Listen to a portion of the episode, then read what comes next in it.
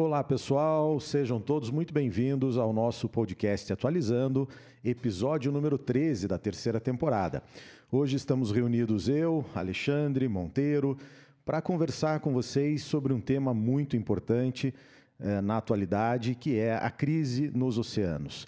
Nós temos hoje um estilo de vida né, de um consumo altíssimo de plástico, temos vários outros fatores, como climáticos que acabam acarretando né, na poluição das nossas águas.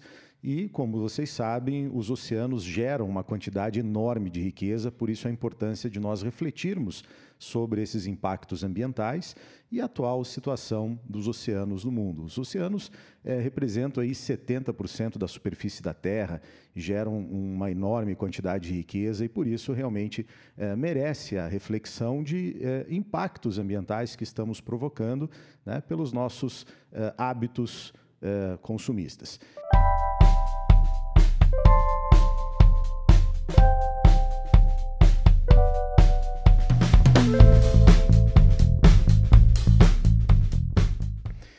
Alexandre, por que a importância de conversar sobre a crise nos oceanos? Bom, você já adiantou que os oceanos é, têm uma representatividade aí econômica, né? São um, espaço, imagina, de extrema biodiversidade, né? pelo tamanho, tá? até 70% da superfície do, do planeta. Mas é, o que eu, eu, eu, noto, não sei se vocês compartilham comigo essa ideia, é que normalmente para as pessoas chama a atenção a agonia dos mares, dos oceanos, quando nós temos assim uma coisa pontual. Né? Nós tivemos aí em 2019 aquela situação da mancha de petróleo né, ao longo do Nordeste. Então aquilo fica ali batendo na mídia alguns dias e as pessoas se sensibilizam. Ou quando elas veem alguma reportagem sobre a questão do lixo, né? Mas a, a agonia dos oceanos ela tem assim crescido, principalmente depois da década de 70, né? Quando nós começamos aí assim a, a acelerar mais comércio internacional, a, a rapidez de trocas comerciais, é, os grandes petroleiros, né, essa, o consumo maior de plástico, de coisas descartáveis, né, tem crescido é, bastante. E vocês vejam que a coisa chegou num, num ponto né, que a ONU, é, numa determinação lá já de 2017, é, estabeleceu que a década é, 2021-2030 né, seja a década dos oceanos justamente para chamar essa, essa atenção. O nome bonito né, é Década Oceânica para o Desenvolvimento Sustentável. Né? Então, o que, que acontece? A ONU tem chamado a atenção para o colapso dos oceanos. Né? Pode ser uma coisa assim um pouco é, catastrófica, mas é, do ponto de vista climático, né? É, o, nós já conversamos aqui né, que a ideia é conter o aquecimento global em 2 graus Celsius. Alguns pesquisadores acreditam que, como as águas conservam né, temperatura, essa elevação térmica pode exceder os 3 ou 4 graus, o que levaria até 2040 né, é, uma extinção em massa de muitas espécies, né, certas áreas e tal. A gente chama atenção, né, o clareamento dos corais e tal, bancos de pescado que se perderiam é, e tudo mais. Então, por conta disso, é, tem chamado muita assim atenção. Mas existe um assim um, um, um tripé né, de, de, problemas que chamam mais a, a atenção. A mudança climática, porque levaria à extinção de espécies. E se você observar os oceanos, né, as águas é, circulando, as correntes marítimas frias, é, parece assim, é óbvio isso, né, mas as correntes marítimas frias vêm das regiões polares. E as correntes marítimas quentes das zonas equatoriais. Elas são um grande equilibrador térmico do planeta. Né? Com as mudanças de temperatura, esse equilíbrio pode se perder e isso levaria a mudanças significativas. As correntes quentes depositam umidade ao longo dos litorais, assim de forma grosseira, e as correntes frias estabelecem áreas né, mais frias e secas. Então nós quebraríamos esse, essa situação que é, que é preocupante. Outra situação é a poluição, né, porque nós temos pontos em que a chegada nos oceanos de esgoto, até você vai abordar isso, né, Monteiro? Vou, vou, a chegada nos oceanos de cargas enormes de esgoto doméstico, é, de chorume, né, de, de, áreas de lixo, restos de fosfato e nitrato de agricultura tem levado à criação de verdadeiras zonas mortas. Né? Então, isso ali, um, um impacto terrível. E o, o, o, que tem, assim, que aí, se nós pudéssemos apostar um pouco, pensando nas provas dos vestibulares, é a questão do plástico. Né? A questão do plástico é uma Sem coisa dúvida. medonha. Né? Preocupante. Eu, eu, eu tabulei uns dados aí. Veja, o plástico ele representa 80% do lixo presente nos, nos oceanos. É, um estudo feito aí por uma universidade é, europeia acredita que no fundo dos oceanos existam 14 milhões de toneladas de lixo. É isso que já foi né, a, pique. Existem lugares onde esse, esse plástico ele está se juntando né, a restos de, de, cascalho, restos minerais e formando plastiglomerados. Então você tem a formação né, de, de rochas tal, onde tem a presença do plástico. Um estudo na National Geographic mostrou que numa praia do Havaí é, em torno de 5 a 8% dos fragmentos. Né? A pessoa vai dar uma banda lá na, na praia, 5 a 8% é plástico microparticulado.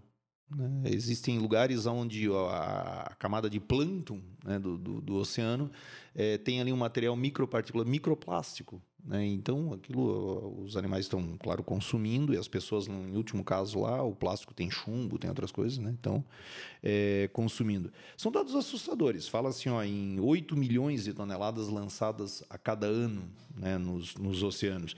E olha só, nós temos esses grandes giros nos oceanos em função da rotação da Terra, acho que vocês comungam, né, que a Terra é redonda, gira, né? então, o que que acontece? No hemisfério norte, esses grandes giros são em sentido horário e no hemisfério sul, em sentido anti-horário. Esses grandes giros oceânicos, é, todos eles no, no, centro, é como um grande redemoinho. Você tem um redemoinho numa pia, né, vai concentrando as coisas ali no, no meio. E nesses giros oceânicos também concentra o, o lixo. A maior concentração é essa mancha que vai aqui do Havaí até a Califórnia. Ali fala-se uma verdadeira sopa de lixo fala-se em algo perto assim, né, de 100 mil, 100 mil toneladas de plástico ali, é, numa área de 3,4 mil quilômetros quadrados. É uma coisa.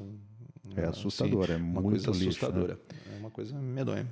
É, os hábitos de consumo, né, eles podem ser revistos, seria talvez uma, uma solução, não a única, né, porque tudo não, não será resolvido apenas com a diminuição né, do uso de plásticos no dia a dia, mas claro que é, podemos fazer a nossa parte, né, como cidadãos, e tentar diminuir aí a quantidade de, de plástico que consumimos, é, rejeitar embalagens.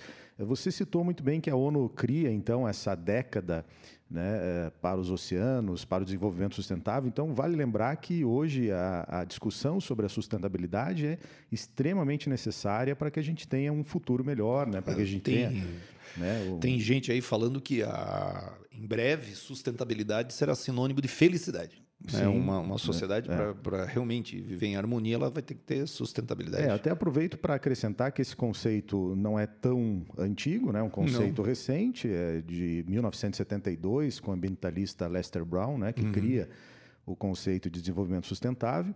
E é, é, muito importante essa inclusão da preocupação sobre os oceanos, porque é muito fácil as pessoas pensarem no desenvolvimento sustentável verde. Né? Isso a gente já está uh, eh, discutindo há muitas décadas, estamos habituados a nos preocuparmos com a questão ambiental visível né, nas cidades. Nas, continental. Nas, é, continental, exato. A, a sustentabilidade verde. Uhum. Mas é preciso pensar nessa sustentabilidade azul, né, marinha, uhum. enfim queiramos, né, como é, não importa o nome, mas é, sem dúvida, porque os oceanos, além de cobrirem, né, como você reforçou, 70% da superfície terrestre, eles geram muita riqueza, né? São é, estimados aí 3 trilhões de dólares que é, provém exatamente né, dos recursos marinhos.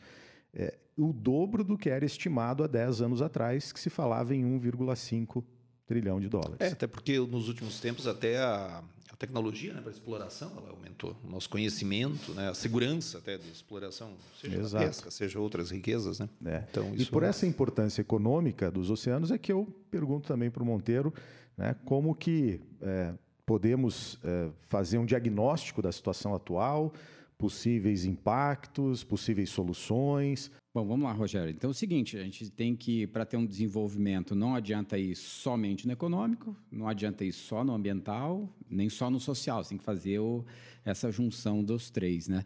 Então, muito se discutiu sobre, de forma meio incisiva, a eliminação dos plásticos, né? Eu acho que a questão educacional, para qualquer país, não precisa ser só para o Brasil, até para os países desenvolvidos, estavam é, querendo proibir o canudinho no Brasil, como proibiram lá na Europa e o cotonete, né? Era muito mais fácil você ensinar as pessoas a não jogarem, né? Exatamente. nos oceanos, no rio e tudo mais. Então, acho que ainda eu acredito na educação como professor e que se você fizer um projeto global de educação, né, ainda você vai ter um nível de poluição bem menor. Claro que ainda vai continuar sendo jogado nos oceanos.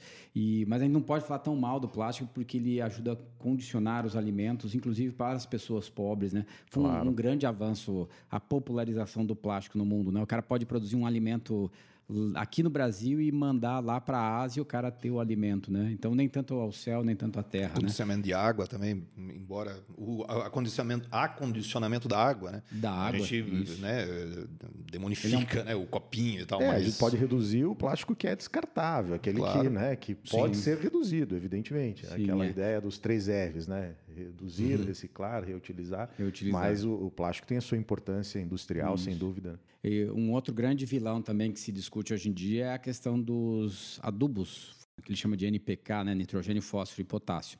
Então, os países que utilizam muito agricultura, que nem o Brasil, Estados Unidos, partes da China, eles acabam utilizando em excesso esse adubo para produzir alimentos, obviamente, né? Isso vai para os rios, que eles chamam de corpos hídricos, né? Então, para quem não conhece, quando esse nitrogênio ou fósforo, também quando usa sabões, né? Sabão em pó, sabão, né? Detergentes e o consumo de refrigerantes também tem fósforo, daí através da urina vão para os rios e aí vão parar em áreas é, ou em lagos ou em grandes golfos, né? Para quem não sabe, golfo é uma, é uma baía zona, né? E isso dá um problema sério. Então a gente vai mostrar aqui no mapa, por exemplo, ó, você tem essa região que é o Golfo do México, é uma água parada entre aspas, né?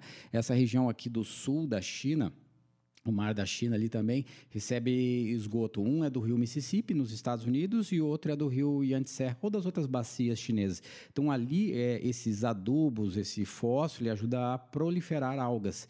E algas em grande quantidade nos oceanos ou em corpos hídricos parados, lagos, gera esse processo de eutrofização que é... Daria para explicar bastante, mas falando diretamente, é ruim é ruim para o meio ambiente. Ah, vamos tirar o, agri, o agrotóxico, vamos tirar o adubo, vamos tirar o sabão em pó. Eu acho que não, não vale a pena, né? É, eu estudei a lei ambiental norte-americana lá, ela é muito permissiva para a questão de mata ciliar. Então, um grande incentivo é que os países tenham uma lei ambiental igual ao do Brasil e cumpram, né?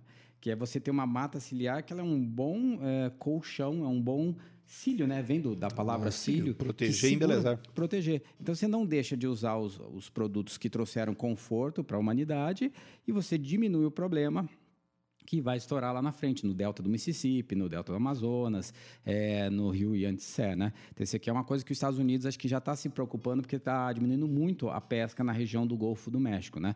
Agora, uma outra situação também que eu acho interessante, que está numa encruzilhada, né? É o caso do crescimento econômico chinês, né? Então, toda vez que a população pobre começa a ganhar dinheiro, que é o caso da China, e que no futuro vai ser a Índia, daqui 5, 10 anos a, China, a Índia vai estar tá consumindo muito. Então, o que a população pobre faz quando tem dinheiro? É comprar comida, é certeza, assim, ó. E depois, se der, ainda compra um carro e manda rebaixar. A pobre adora isso, né? Querer imitar uma Ferrari. Aí o que, que vai acontecer? É, 15% da proteína animal do mundo vem dos oceanos, né? E depois tem a questão do bovino e frangos e suínos, que aí o Brasil é uma, uma potência global.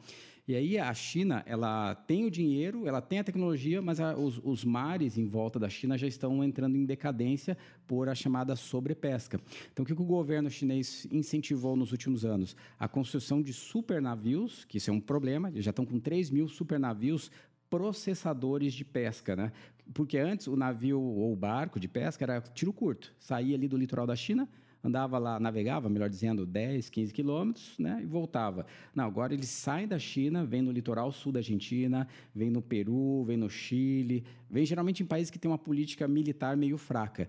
E aí passa o rodo, né? Põe aquelas duas redes assim grandes e vem arrastando tudo. Aí pega peixe que interessa, mas vem golfinho, vem baleia, vem tartaruga, o que vem tubarão, o que não servir, eles transformam em ração de gato, cachorro ou simplesmente descarta.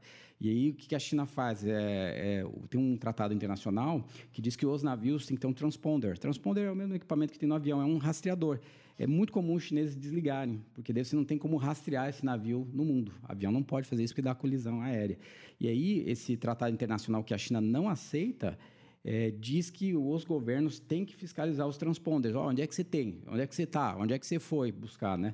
Então, uma malandragem né, dos barcos pesqueiros chineses e uma conivência do governo da China. Fora que agora os navios eles pescam, daí dentro do navio tem lá um trilhão de chineses para já fazer a limpeza, já fazer o acondicionamento, o congelamento e o embalamento, né? E aí depois chega na China e já sai vendendo, ou em qualquer outro país. Então isso é uma pesca altamente é, predatória. Por isso que eu sempre apoio, principalmente no caso do Brasil, tem um sistema de marinha reforçado, porque a gente tem aquelas 200 milhas náuticas, que são a, a ZE, né, a Zona de Exploração Exclusiva, que só o Brasil pode explorar. E a gente tem uma, uma tentativa na ONU de aumentar mais uns 150 milhas. A ONU já falou que não vai aceitar, mas uns, um chorinho vai ter. Então, o nosso mar vai aumentar nos próximos anos, e não só o Brasil, outros países têm que proteger a sua área marinha, porque não é só a China, tem o Japão e a Coreia do Sul e Taiwan. O pessoal do olho puxado tem essa tradição de fazer esse, esse rolê global de, de pesca. Né? Então, tem que ter um certo controle, como tem no Canadá, como tem na Noruega, né? na União Europeia, para você não deixar é, os caras destruírem muito a pesca mesmo. Né? Não tem sobrepesca. Sobrepesca. Muito interessante essa abordagem. É, e, e, a questão da descarbonização do, do, transporte marítimo seria também uma, uma questão a ser pensada, né? E manutenção, restauração dos manguezais, é algo que também Sim. precisa ter uma atenção. Certo. Rogério, no caso do Brasil, a gente não tem essa sobrepesca que nem da China, a gente tem um pouco dessa questão de materiais nitrogenados no oceano, mas acho que o maior problema é que é uma coisa muito cara de vestibular, né? O Brasil ele tem que proteger os seus manguezais. Porque teve uma discussão, sei lá, uns seis meses atrás, no Ministério da, do Meio Ambiente, que era para dar uma flexibilizada na lei. Isso é um é, erro no Brasil. É, retirar como área de é, preservação é, porque permanente. Porque o mangue é a área de preservação permanente. Por que, que ela tem que ser permanente mente protegida. Porque ali tem um animal do mangue, que é tipo caranguejo, é o mais famoso, o animal do mar, que vem reproduzir ali, e tem um animal de água doce da Mata Atlântica. Então, ele é uma zona ecótona. Então, quando você destrói um mangue, nossa, você quebra três ecossistemas numa paulada só. É, mas também não é culpa só desse governo, né? Os mangues eles estão destruídos porque são zonas de favelização no Brasil, né? Então teria que desfavelizar os mangues. Eu sei que a palavra é errada falar favela, né? Tem que se chamar de adensamento subnormal, segundo a ONU, mas para transformar isso em verbo, desfavelizar é mais fácil. É, né? Então você tem que dar uma casa digna para essas pessoas, tirar claro. do mangue, é, repovoar o mangue com as espécies animais e vegetais. É, outra coisa também que teve essa discussão que é super interessante, assim, ó, por que, que os caras estavam querendo tirar a APP de mangue, a área de preservação permanente? É porque lá no Nordeste é uma pressão muito grande de produzir em larga escala o camarão em áreas fechadas, tipo piscina e aí pegando a água do mangue, ou seja, uma produção industrial. Só que tá, o camarão é legal, todo mundo gosta do camarão, né? Mas, pô, você destruir um ecossistema para produzir camarão não vale a pena. Por isso aí, que a especulação acabou... imobiliária também, né? Que em partes como Rio de Janeiro, tal, é, avançaria, é, Eles né? adoram no Brasil é a especulação imobiliária da galera mais rica é para Restinga, né? Porque é. Restinga é bonitona. bonitona. Daí o Mangue tem especulação imobiliária, mas mais para a população é, mais mas pobre, obras, né? Obras e pavimentação, tal, seria uma, uma uhum. facilidade. Então acho que cada país tem o seu problema, tem que se preocupar para tentar reduzir esses problemas. Acabar não acaba, mas pensar no futuro, né? Sim. Às vezes ações simples dão um resultado maior do que de repente, Sim. uma pressão muito grande, né? Ou seja, a abordagem aqui no Brasil é diferente dos exemplos que você trouxe anteriormente, isso, né? Isso. Estados Unidos, que, que China. da Europa, que da Europa também é diferente, né? Cada país é, com a sua demanda, e o, e o manguezal é um, assim, é, para o público em geral, muitos acham que o mangue ele está presente no, no, mundo inteiro, né? O mangue é um ambiente basicamente tropical e muito concentrado ao longo da nossa costa, né? E em parte ali da Bahia, né? Mais comum. E de clima quente. Por exemplo, na Europa não tem mangue, no Japão não tem mangue, né? Então, o que acontece? Nós temos uma responsabilidade é, local, mas também uma responsabilidade em, em relação ao, ao, Oceano Atlântico, no caso seria Tanto todo. é que a famosa Agenda 21, né, que as pessoas pensam que são 21 leis, né? Não, é para começar no século, século 21. Uhum. Mais ela, duas mil Ela abre brecha a, a Agenda 21 para que você customize ela, né? Porque você adapte ao teu bioma, à tua região, à sua região. comunidade tradicional. Não tem uma agenda global, global tem que ter uma para cada estado, para cada região, né? Daí ficaria mais ideal, né? E não seria o caso também dos oceanos terem algo bem específico, como tem o Acordo de Paris, algo né, que realmente cria uma legislação? Na, na, naquelas metas do milênio, que vai vencer 2030. 2030. 2030, 29, 30. 30. É, eles têm lá um, eu chamo de quadradinho, porque ele é todo colorido, as, as, metas, né? Uma das metas é fazer um meio ambiente mais saudável e mais equilibrado nos oceanos. E é isso aí que vai ser feitas as discussões daquelas COPs, que são as conferências das partes. A penúltima, eu acho que foi em Madrid, foi Madrid. na Espanha, dois anos atrás, foi antes da pandemia era para discutir um possível tratado global de, de oceanos. Mas acho que é.